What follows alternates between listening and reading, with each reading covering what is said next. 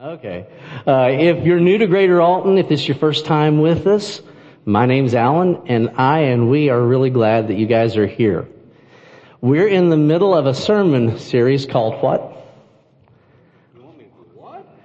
What is, what's the name of this series? Awesome, awesome. You guys are catching on so quick. Actually, I've got cheat sheets up here. You can just read it. So what's going on? Every week I tell you, you know, what sermon series we're in. And it's kind of important that we remind ourselves of what we're doing and why we're doing it. As a congregation, we're serious about trying to figure out what Jesus wants and to do it. It's not around here just about what we're supposed to believe or what we're supposed to say we're really wanting to know what does Jesus want us to do? And the biggest collection in one place in the Bible that gives us direction is the Sermon on the Mount. We call it the Sermon on the Mount. And in there, there are some things that are difficult to understand. And as we've gone through this each week, we've looked at, you know, how does Jesus answer this question? You want me to do what? And we found out that he wants us to help him change the world. We found out that he wants many different things. I won't try to read through all the list or remember every title we've gone through, but if you were paying attention to what Nathan just read, and it's just the next thing that Jesus covers, it's pretty obvious that Jesus wants us to pray. Did you get that from what Nathan read? Okay, so does knowing that Jesus wants us to pray make it easy to do? yeah, how many of us struggle with prayer? Yeah, and it's one of those like, I don't really want to tell people I struggle with this, you know, because that might say something about it. I don't know, we get insecure about it, right? And what I have found over the years is we're all sort of on this spectrum whenever it comes to prayer. At one end, we've got people that just seem to be naturals. You know, they're, they, are they are like a gopher in soft dirt, man. They are just loving it. And they're the people that you look for whenever you need prayer. You know, they like to pray. They like to pray. They seem natural at it. They seem good at it. At the other end of the spectrum, you have people that maybe they feel like uh, they're a little unsure, maybe a little bit confused by prayer, don't always know what to say or how to say it, and maybe even sometimes dread it just a little bit. Now, if I was gonna tell the truth, which is not something I like to do very often, but if I was gonna tell the truth, I'd have to say more often than not, I have found myself on the end of that spectrum that's more unsure. A little uncomfortable with it. And yet, Jesus goes out of His way to teach us about prayer so that we don't have to be confused. We don't have to be unsure and we definitely don't have to dread it. And Typical Jesus here. There's more here than meets the eye as we look at and look into the passage that Nathan just read. So today we're going to be talking about, I want you to pray. And we're going to look at what Jesus is teaching us about prayer. So Jesus gives us a prayer, but he also tells us some things that we should know about prayer. First of all, Jesus assumes that we are going to pray. Did you catch that? He starts this off by saying, and when you pray. He didn't say, and if you pray. He said, and when you pray. Why do you think Jesus just assumes that we're going to pray? It's a good question to ask, right? Well, maybe at least partly because almost everybody does pray. Did you know that? There are survey after survey after survey about Americans, and really this is true all over the world, but just in, in our town, in our area, and in our nation, we have more people who pray than who claim to be Christians. We have more people who pray that don't go to church, don't go to a mosque. Even atheists report that they pray. I don't know about you guys, but I've prayed with atheists at their request. They've asked me to sit and to talk with them. But Jesus, I mean, I think that's true and that may be part of the reason why Jesus assumes we're going to pray because just naturally we look for some help outside of ourselves. What's the old saying, Wayne? There's no atheist in a foxhole. you know, whenever whenever you're under press, you, whenever you're under stress and under pressure, sometimes even the most hardened person will look for help from somewhere and reach out.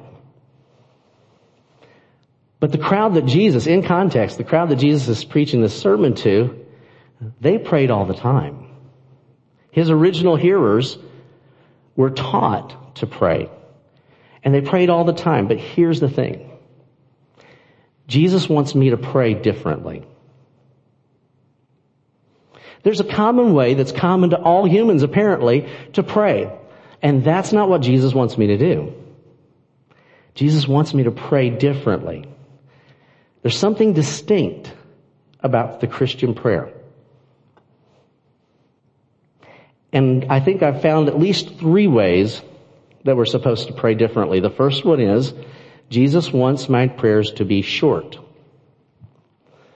And I don't think it's because he wants us to beat the Baptists to Applebee's. How many of us got an amen on the short prayer thing? Right on Jesus. Because if you've ever been trapped in a long prayer, you're like, oh, come on. Get to the end. Uh, but I don't think that's what Jesus has in mind. What he says in verse 7 is he says, do not heap up empty phrases as the Gentiles do. So who's he contrasting distinctive Christian prayer with? The Gentiles. That they were familiar with how the Gentiles prayed. And he says, for they think that they will be heard for their many words. How many of you have ever been trapped in a prayer that was seemingly needlessly long? It's like, oh man, come on. Well, apparently that was the normal way for the Gentiles to pray. Actually, they've got still in existence Greek and Roman documents from that time that record some prayers.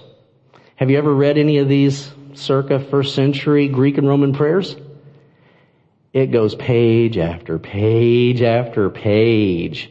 I mean, it goes a really long time.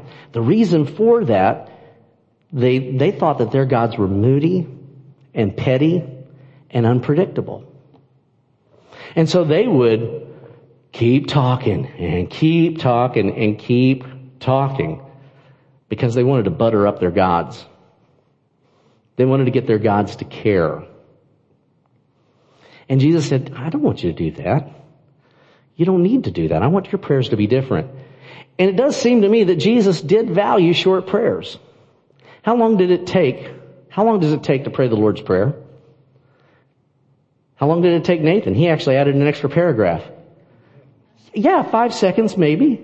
I mean, I'm not a fan of, of we'll get into this. I, I'm not a fan of just machine gunning it to see how fast you can do. You ever, by the way, we've seen long prayers. Have you ever sat down at a table where there's a race to see how fast you can say the same prayer?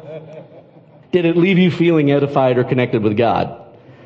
No, it got, it was like, this is the thing that's in the way of me getting to my food is usually when that happens. I don't think that he's, he's into it for that, but Jesus gave the same prayer essentially that we just heard Nathan read over in Luke chapter 11, verses 1 through 4. It's even shorter than what we just read in Matthew. It goes this way. It says, now Jesus was praying in a certain place, and when he finished, one of his disciples said to him, Lord, teach us to pray as John taught his disciples. So John the Baptist is who they're referring to there. He was teaching his disciples how to pray. And there was something about the way that Jesus was praying that caused his disciples to say, hey, teach us to pray different too. You know, you pray differently. Teach us how to pray. And this is what Jesus says. He says, when you pray, say, Father, hallowed be your name. Your kingdom come. Give us each day our daily bread and forgive us our sins for we ourselves forgive everyone who's indebted to us and lead us not into temptation. Is that the same prayer? And it's a little bit shorter. It's still the Lord's Prayer, right?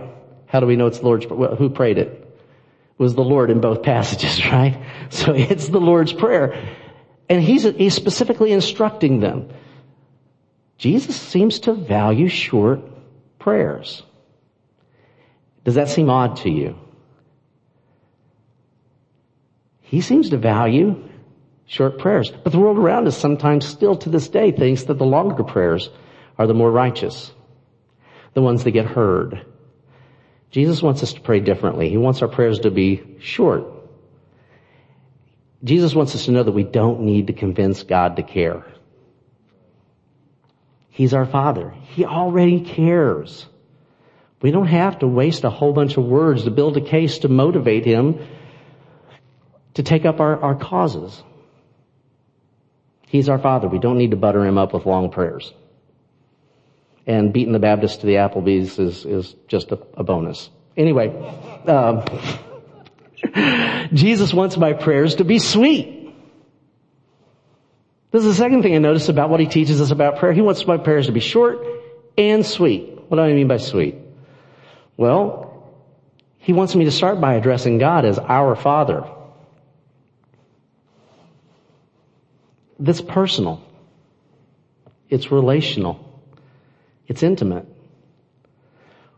We're reminding ourselves of all of that relationship that we have. How many of you parents have ever had a child get mad at you and call you by your first name and not, or not dad or mom? It hurts, doesn't it? God doesn't want us to address him as something that's not close. There's a sweetness whenever you hear your kid call you, even when my kids are 33 now. If I hear my kids say, dad, there's a part of me that melts a little. There's a part of me that warms because it reminds me of that intimacy that's there. And there's a sweetness that's to it. And Jesus wants us to pray like that. Not like we're praying to this dispassionate, moody, vindictive God, this, de- this deity that doesn't care about us. He wants us to pray a sweet prayer, short and sweet. Thirdly, Jesus wants my prayers to be simple. So the three things I think that are different about the kind of prayer that Jesus wants us to pray, He wants it to be short, He wants it to be sweet, and He wants it to be simple. Did you catch anything complicated in Jesus' prayer in either Matthew or Luke? Was it really complicated? No. Well, till you drill down on it, there's some thinking that has to be done here. There's more than meets the eye, I guarantee. It's like, if you've studied out the Lord's Prayer, I'm convinced there's like a universe inside this prayer for us to unpack. Don't worry, I'm not going to attempt to unpack that universe today. I'm just going to try to show you a couple things out of it, but before you get there, it is still a simple prayer. It wasn't complicated. It's so simple that we can easily remember it. You can memorize the Lord's Prayer. How many people already in here already have it memorized? Look at that. Most of us can call it up out of memory. It's not a complicated prayer. So does this break the mold of what we typically think about with prayer? Short, sweet, and simple. Yeah, that caught me as a surprise. Actually, I thought maybe there'd be more to it than that. But Jesus is asking us to pray differently, which means short, sweet, and simple. Okay. Here's the question that comes up. Does Jesus want me to pray this prayer? In some faith traditions, there's, yeah, you're going to pray the Our Father. How many of you were raised with that? How many of you, like me, were raised to throw stones at people like you? Is there any, does Jesus want me to pray this prayer specifically? Well, let's look at that for a second. In Matthew, Jesus says, pray then like this. But Luke says, when you pray, say. So does he want us to pray this prayer or not? I don't know. If you were looking for me to, to put that, I used to feel really sure that no, no, you He's just giving us a template. He's just giving us some, but I'm looking at this now going, I can see merits on both sides of that argument with a couple of caveats, with a little bit of thinking involved here. So all I can tell you definitively is, I don't know.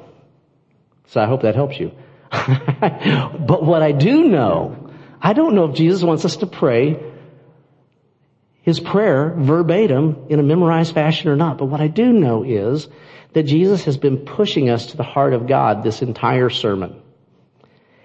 So he, do, he obviously doesn't want us to pray a mindless, mechanical, magical incantation. You with me on that? He's not into cheap, mechanical, mindless prayers.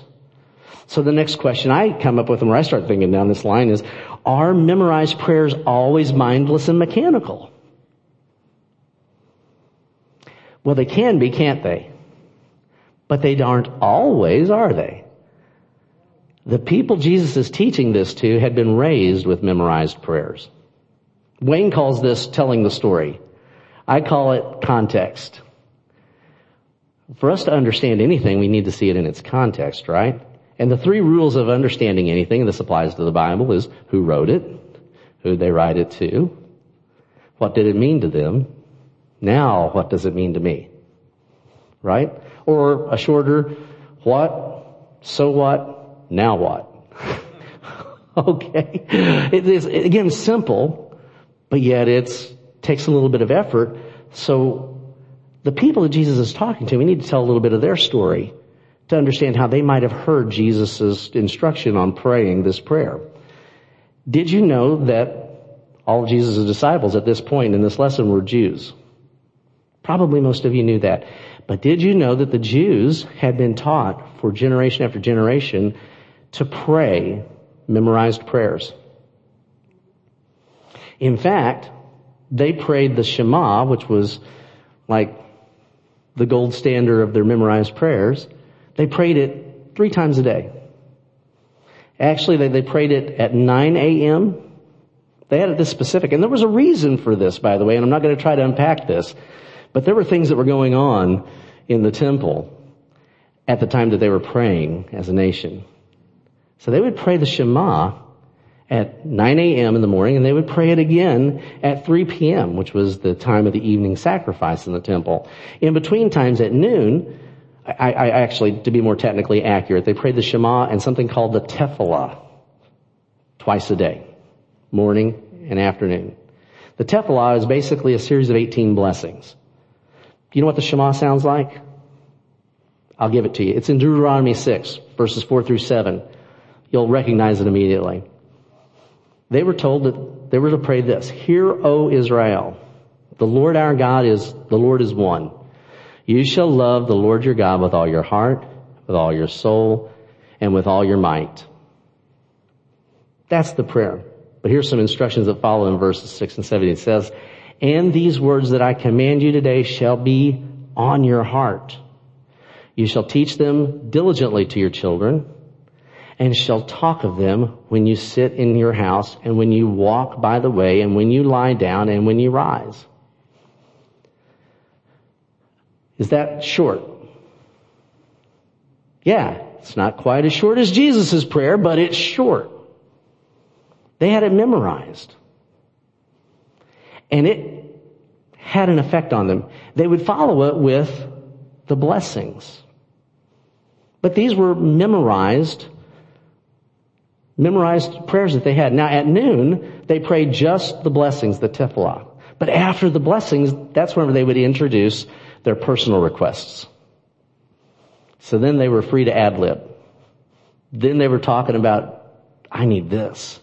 I'm concerned about that. But this was the crowd that Jesus was talking to and teaching them to pray differently, to pray short, sweet, and simple prayers. They were used to praying three times a day, the Shema and the Tefillah.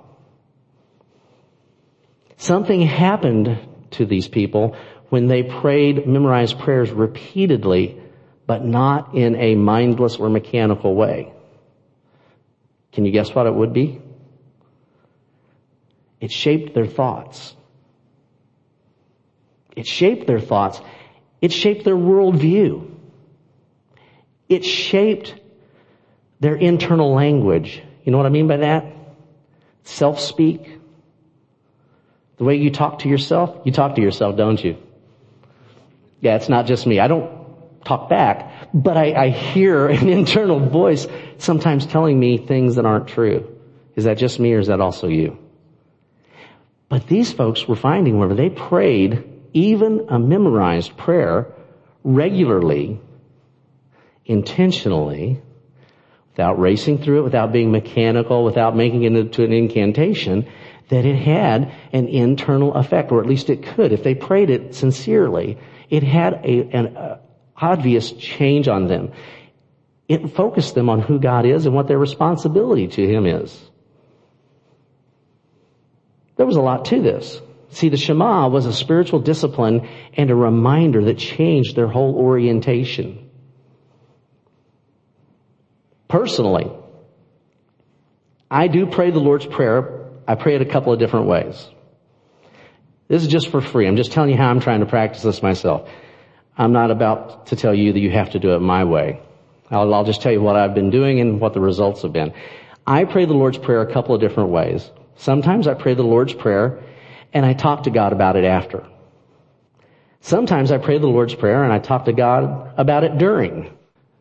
Yet sometimes I don't make it much past our Father before I gotta start unpacking the reality of that. Which leads me to pray it real slow. Our Father. This is an example. Our Father.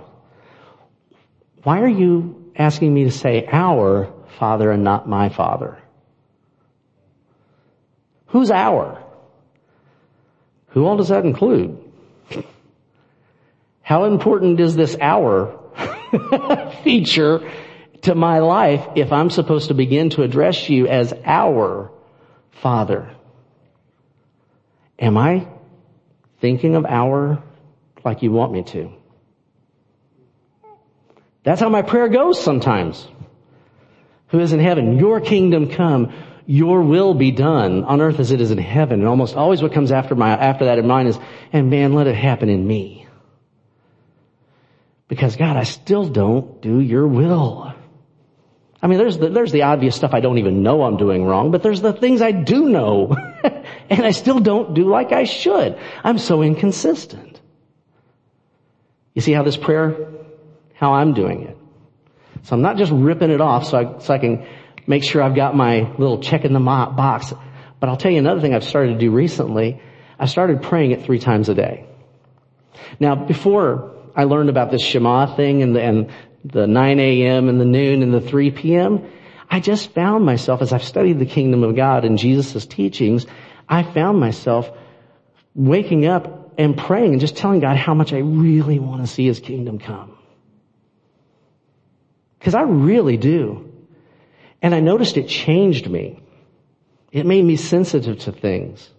It made me start seeing things that I was, that were there, but I wasn't always seeing them. And my passion for seeing God's justice and His kingdom invading this earth began to grow. It's helped to shape my thoughts.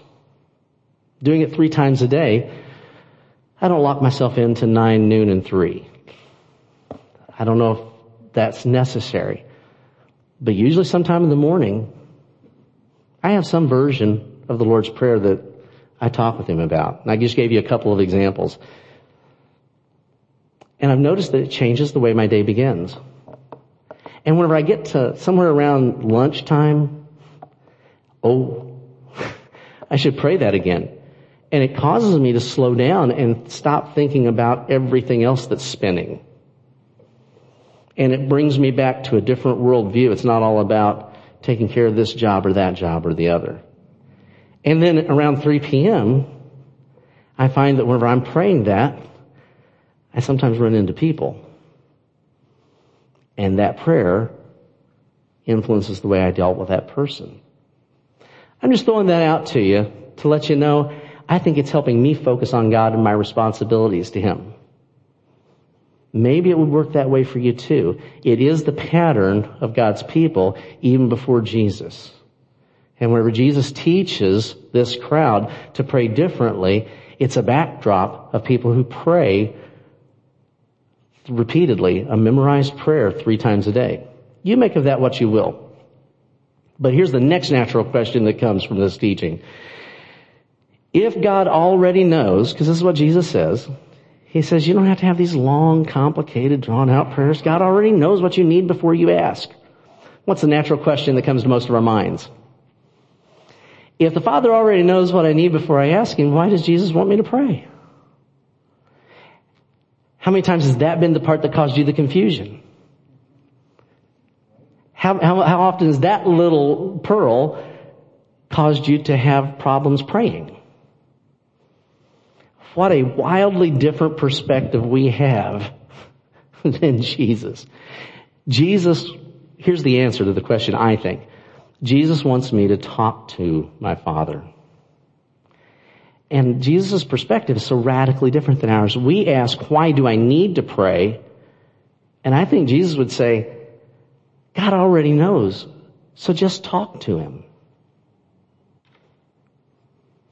He already knows, so just talk for goodness sakes. As parents, we can relate, can't we? We want our, how many of you guys want your kids to talk at you and not to you? I know I want my kids to talk to me. I, I want to have, help them see things they can't see. If they're talking at me all the time, I don't think they care much about what I have to say. And yet, that's what we can run into in our attitudes towards God if all we think about Him is the power and the source and the one who's responsible for this whole mess anyway. And why do I need to ask Him to do anything if He's already got it? I mean, He's more invested than me and I don't know that much anyway. You see where we're going? It's about a relationship. And talking to God changes my perspective.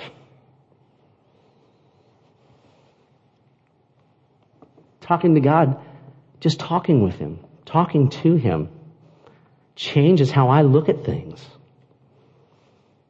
Okay, I've already used about 20 minutes. I need to get into the prayer.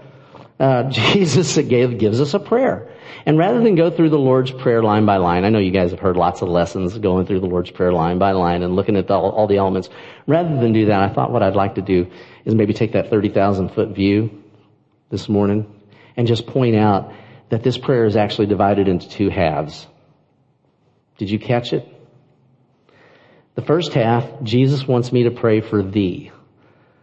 I'm just, you, if you don't, if you've never read the King James, you might be lost is what I mean by that. He wants me to talk about God. He wants me to pray about what God's interested in. In Matthew 6, 33, we'll get there eventually, Jesus says, seek first the kingdom of God and His righteousness all these other things will be added to you as well. Whenever I pray, the Lord reminds me that first on my lips and in my heart shouldn't be me. It should be thee. And my, I, my perspective, when I talk with God changes, and all of a sudden my worldview and my orientation begins to change, and His kingdom becomes the most important thing, not my kingdom. And how many besides me have been guilty of praying and when we really boil it down, we're asking God to advance my kingdom, not His. Yeah, it's not just me, huh? Secondly, Jesus wants me to pray for we. Jesus wants me to pray for thee, and He wants me to pray for we. If you check it out, maybe get out your pencil and look in your notes, circle for me the personal pronouns in either one of Jesus' prayers. Matthew or Luke. Why am I pointing this out? Because I think we read it, our Father, but we pray it, my Father. I think we read it, give us our daily bread, but we pray it, give me my daily bread. We read it, forgive us our sins, but we pray it, forgive me my sins. Does that happen to anybody else? Yeah, isn't that weird? How did we slip that gear and get over into that? So the two halves of Jesus' prayer are to pray about God and to pray about us. We. Is that a different kind of prayer? But it brings up another question. What about me? Me is part of we. Very good. You're a thinker. I love it. What about me? I am, am I never supposed to pray for personal needs and cares? Is that what Jesus is teaching us? I'm never, no, of course not. In Judaism, there was still time to bring your personal request to God. Remember that noontime prayer? They'd pray the blessings, the tefillah, and then afterwards they'd bring their personal request. We're still told in Christianity, in the new covenant, to bring our personal requests to God. Philippians 4, 6 is an example. It says, do not be anxious about anything, but in everything, by prayer and supplication with thanksgiving, let your requests be made known to God. Does that sound like a memorized prayer? No. Is that exclusive to, uh, you know, to thee and we? Or does that also include me? Yeah, it does. Mark 11, 24, Jesus said, therefore I tell you, whatever you ask in prayer, believe you've received it and it will be yours. Is that whatever a limited request? Whatever I think means whatever. I think that Jesus wants us to pray other prayers too. And there's time for me in my prayers. Romans 8:26, Paul said likewise, the Spirit helps us in our weakness. We don't know what to pray as we ought. But the Spirit Himself intercedes for us with groanings too deep for words. So this is not just pray for thee and we. I am supposed to pray for me too. The Lord's Prayer doesn't eliminate those other kinds of prayers that we just saw in scripture, but Jesus wants me to pray a prayer that changes my thoughts, that challenges my worldview and changes that and that changes my internal language, that self-speak. Ultimately, who's that about? Me. So while the two halves of the Lord's Prayer are thee and we, it changes me. It's about me in that way. Have you ever noticed that when you pray prayers that are all about you, that you can still be filled with worry and, and anxiety?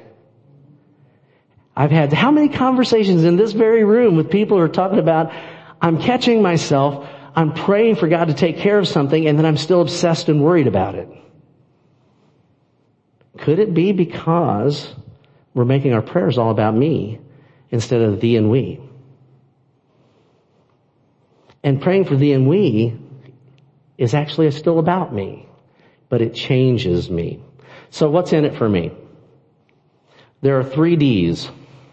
These are preacher points, by the way. Make, make your points all rhyme with something or start with the same letter. So here we go, my attempt at it. Three D's that are in it for me.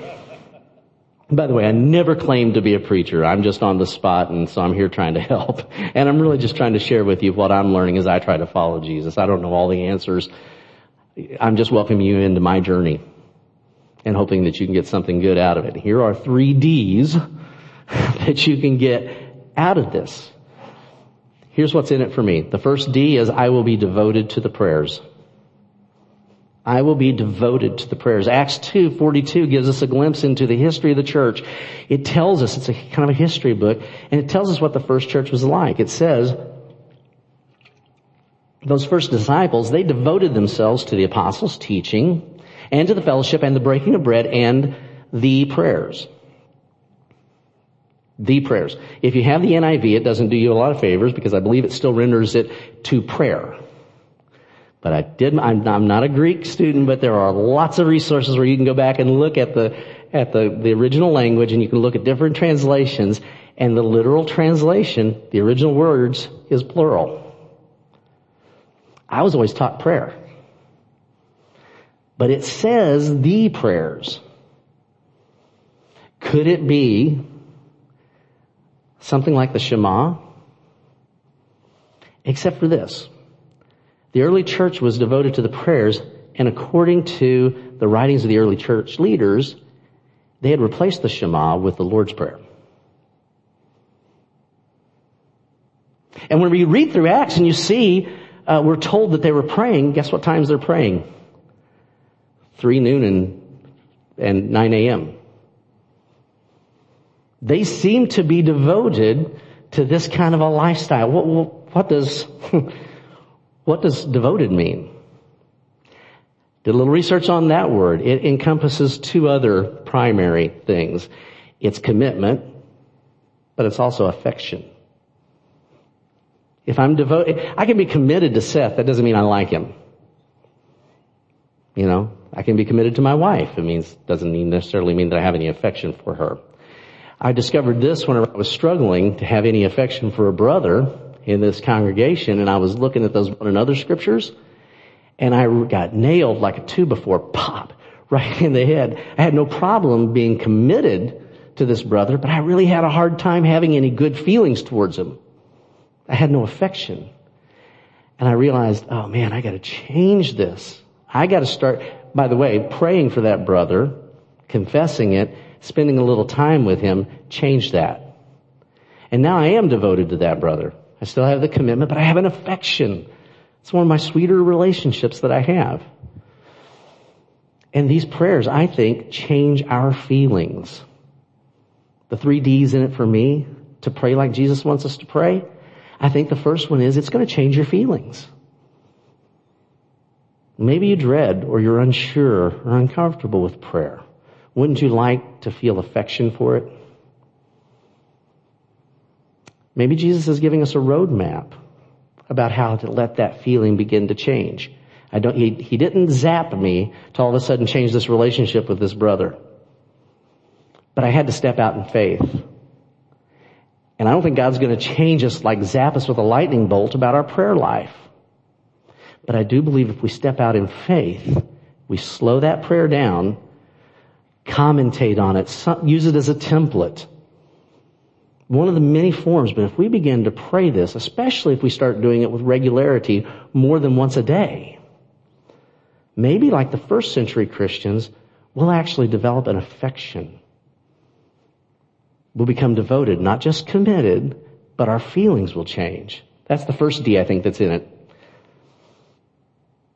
Two, second D, I will be developed by the prayers. I'll be developed by the prayers. In Matthew 22, 36 through 40, it records, Teacher, which is the greatest commandment of, in the law? They were challenging Jesus. They were trying to trip him up. And they were asking him, and it, like today, a lot of times we go, okay, well there's a lot of rules. Which one's the one that ties the others together? Which one's the greatest one? Which one should I focus on? Because there's a lot of targets out there. And they're, they're trying to trap him. At least I think that's what they were doing. And he said to them, you shall love the Lord your God with all your heart, your soul, and all your mind.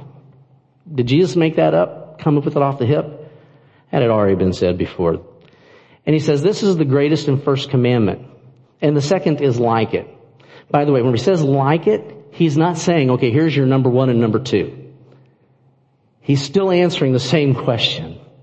This is the greatest command. It's got two parts. And it sums up the whole Bible.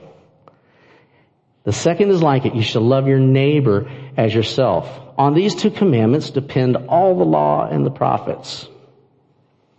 Jesus just, again, short, he's, he's great with brevity. He just told us the whole will of God that had, that had been revealed, revealed through all the law and all the prophets. Love God, love people. That's the greatest command.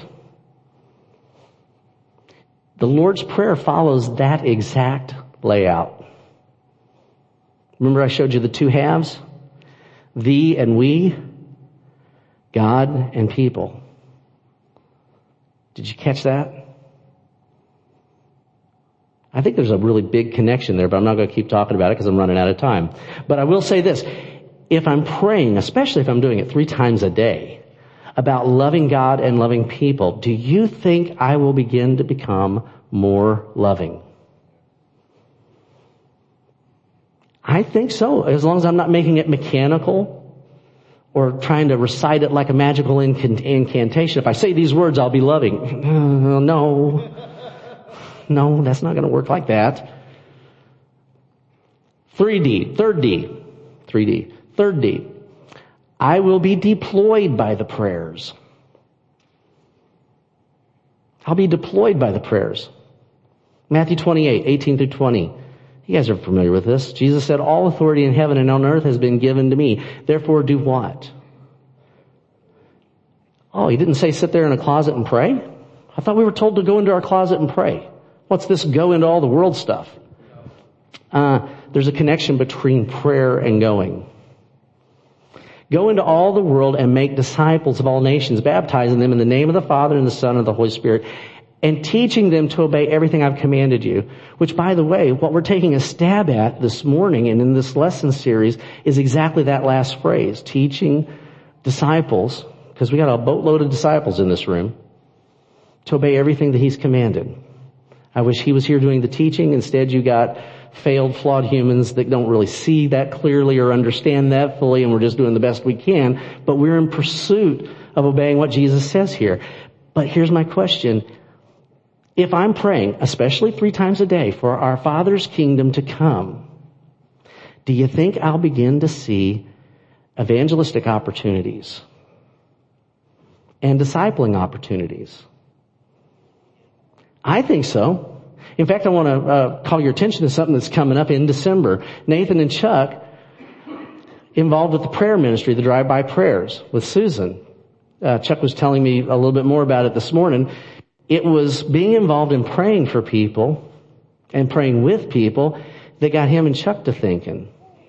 And they were like, what can we do to be evangelistic? It's not how can I just pray and leave it in God's hands. It sensitized them to meeting needs. And so what they're going to be doing to act out on that is on December 11th, which is a Saturday, they're going to be having a breakfast. A, uh, what do you call it? A good news breakfast? A good news, I love that name, a good news breakfast. And it's not for you. yes, you could come, but you gotta bring somebody that doesn't know Jesus. Now you can come anyway. But the, the, the emphasis on it is not about us just having a good time together and eating some biscuits and gravy. The idea is to reach out to people that might be curious about what it is to be a Christian. And we are in a, a tumultuous time in our society. And there are more people now who really do not know what being a Christian is about. Who really do not know. They've heard about Jesus. They've heard a lot of wrong stuff about Jesus. And they're curious and there are people who don't even know where to begin. And are even afraid. And a plate of biscuits and gravy and a cup of coffee can knock down barriers and open up doors. And these guys, are living this third D. They're being deployed by the prayers. And they're inviting you, by the way, to get involved and be deployed as well. December 11th. Look for it in the announcement. You'll see more on that. If I'm going to be deployed, if I'm praying, especially three times a day, for our Father's will to be done, I'm just walking through some of the elements in the Lord's Prayer here. Your kingdom come, your will be done. If I'm praying, your will be done, especially three times a day, do you think I will begin to see opportunities to do His will? What if I'm praying, you know, our Father, give us our daily bread, us, our daily bread, and I look in my refrigerator and I got plenty of bread in my kitchen. But I look over here and I see Brian and he doesn't have much. Do you think that prayer might cause me to be sensitized and deploy me to meet a brother's need? Or maybe even outside of this church. You know, this redirecting of contributions this month, we'll talk about that a little bit more next week because oddly enough, Jesus' next point that he's going to get to is about, I want you to invest. And we're trying to do something with that here this month of November, and we're going to talk a little bit about, again, being deployed by Jesus in his prayers. But it changes me. It changes me whenever I pray like Jesus wants me to pray. And it gets me involved. If I'm praying, three times a day especially, for our Father to forgive us our debts. By the way, I found this to be kind of freaky uh, because I am so used to saying, God forgive me because I know all of my sin. And I'm talking, forgive me my sin. I don't even know how to tell you about it, but the difference that it made where I started praying for our sin for God to forgive us our sin. And then the real sledgehammer was whenever I had to say, like, we forgive other people. Because, ooh, the way some of you guys forgive, I hope I get forgiven better than that. I don't mean to I struggle with it too. But boy, it, it I mean, it kind of makes the hair on the back of your neck stand up a little bit, praying like Jesus wants you to pray. But do you think if I'm praying that prayer three times a day, I'm going to be more serious about letting Jesus redeem my most difficult relationships? About not counting it against the guy who wants to offend me. Not to say nothing about the guy that just accidentally offends me. See, being devoted to the prayers is going to change me because it's going to change my internal self-speak and my worldview. And it's not going to be all about me. Instead, those prayers and talking to my Father, to our Father, will change me. Okay. And if I'm praying, especially three times a day, for our Father to lead us not into temptation, but to deliver us from evil, do you think I'll begin to see people who need encouragement to stay strong? I think so too. Jesus wants us to pray. He wants us to pray differently. I don't think he wants to lock us into one prayer, but I think he wants us to go back to his prayer again and again and again in some way and to let talking with God this way change us. Jesus wants me to connect with God. The way Jesus wants me to pray will move me out of my own way and get me on the same page as God. The way Jesus wants me to pray will move me to love God and to love other people. And we've talked about what love is. Jesus has given us some information on that too. It's not just warm, fuzzy feelings. It's an action. Justice, mercy, and faithfulness. The way Jesus wants me to pray will move me to, will, will move. The way Jesus wants me to pray is intimate, personal, and transformative. And the way that Jesus wants me to pray will take me to the heart of God. And that's where I'll be renewed and restored to His image bearer. With that, I'd like to pray and end this lesson. Heavenly Father, uh, Again, there is just so many layers, a whole universe of truth in this very short, sweet, simple prayer that Jesus gave us. Father, I, I just scratched the surface in my own study, and I did even less than that here this morning. But Father, I pray that you'll give us hearts that can, uh, ears that can hear and hearts that are soft, that you can mold. I pray that you'll, you'll make us a praying people that we will pray for you, that we'll pray for thee, and that we'll pray for we, and we'll allow that combination to change me. Father, make us lovers like Jesus, lovers of you, lovers of other people, and may you be glorified in all of it. It's in Jesus' name we pray. Amen.